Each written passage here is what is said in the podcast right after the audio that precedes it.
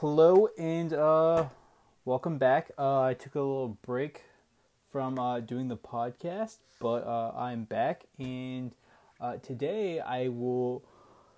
I made an episode uh, reviewing my newest purchase, my newest bass purchase. It is so. This is apparently the. I just watched a video with Laura Jane Grace, and this is the correct term. It's a Rickenbacker, not Rickenbacker. I will say. I will probably say Rickenbacker for the rest of my life, but it's Rickenbacker. Uh, for 003. And uh, before we, I'm gonna do some sound clips and everything and demos of everything in it. But uh, so the reason, if you know me, I have always been obsessed with a Rick. I'm a, I mostly will call it a Rick, but it's Rickenbacker or a Rick. Uh, I don't know where it started. Um, I know I've probably grown up listening to Ricks. My my dad's favorite artist is Paul McCartney, so that's probably where it started. Uh, I couldn't tell you. I remember the first time I ever played one. Uh, my best friend used to work at Guitar Center. He was the clerk where he would just stamp the receipts when they used to do that. Uh, he told me they had a Rick, so I drove down and tried one out. And I don't really remember that one too much. I remember it was like a weirder, like all walnut or something color. But the first time I really, really, really played one was I think I've said this in the podcast before, but in 2017 we traveled to Indiana. I don't remember Crown Point, Indiana, uh, to record Arrivals with Seth Henderson at ABG. Uh, I had brought my uh, Highway One thinking, um, hopefully I get to record with my uh, my favorite, uh, my number one. But he had a Rick there, and when it came to track bass, he was like, I think a Rick would sound mean. So, and I was like, you don't have to tell me. So that was the first time I really properly played a Rick, and ever since then, uh, I've wanted a Rick and I finally have bought one.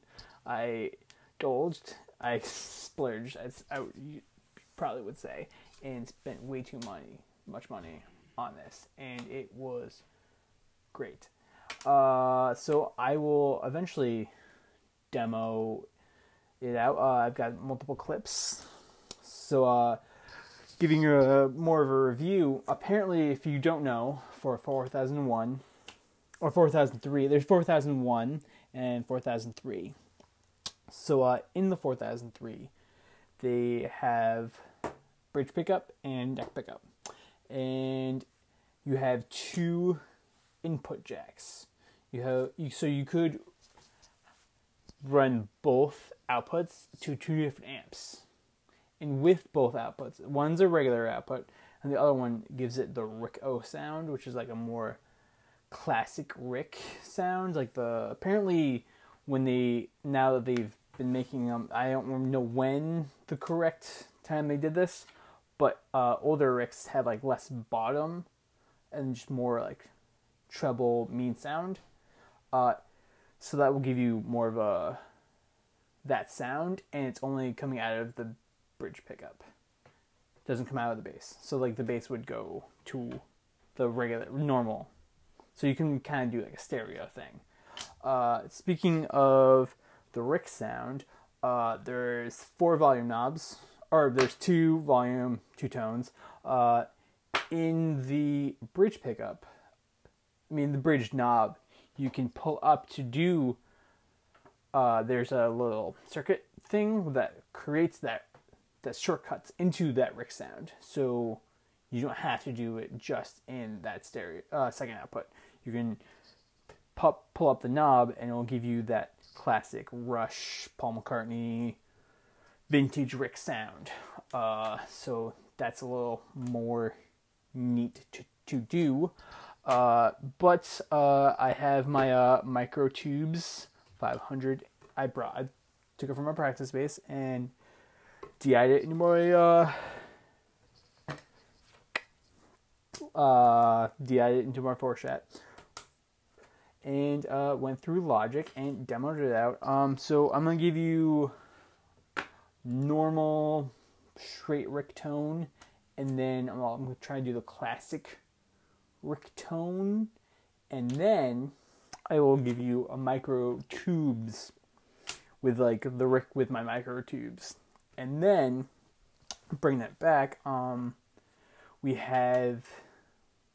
I'm gonna try to do an A and B of trying to recreate that brick sound from our second EP, Arrivals, which is a mean, apparently a mean, ballsy Rick bass tone.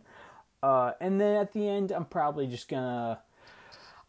I do love Paul McCartney, uh, who is a famous Rick player. I do like Motorhead a little. I'm not like a huge Motorhead guy. I'm, I'm not gonna be a liar and say I love Motorhead. I like to rock the mutton chops and look like uh, Lemmy. But the real reason why I'm obsessed with Rick's is because Joy Division. Uh, if you don't know, the first Joy Division record, it's a Rick. Uh, Peter Hook used a uh, he's I think he used a copy Rick. He couldn't he didn't have a real Rick, but Unknown Pleasures is with a Rick, and that's why it sounds. That's why it sounds like that. Uh, he played it high, and it gave it made the Rick I think probably just as popular with Geddy and Paul McCartney and all that. So I'm gonna do all those, and then at the end I'll probably just try to. I don't think I could could copy Peter Hook's sound, but I'm gonna try to. Uh, I will also probably play a Paul McCartney riff and a bad version of Rush. But so uh, here's some different demos. Uh, first, like I said, normal Rick. I'm gonna go through all the pickups and everything. Second, the classic circuit with the Rick, the normal Rick tone, microtubes.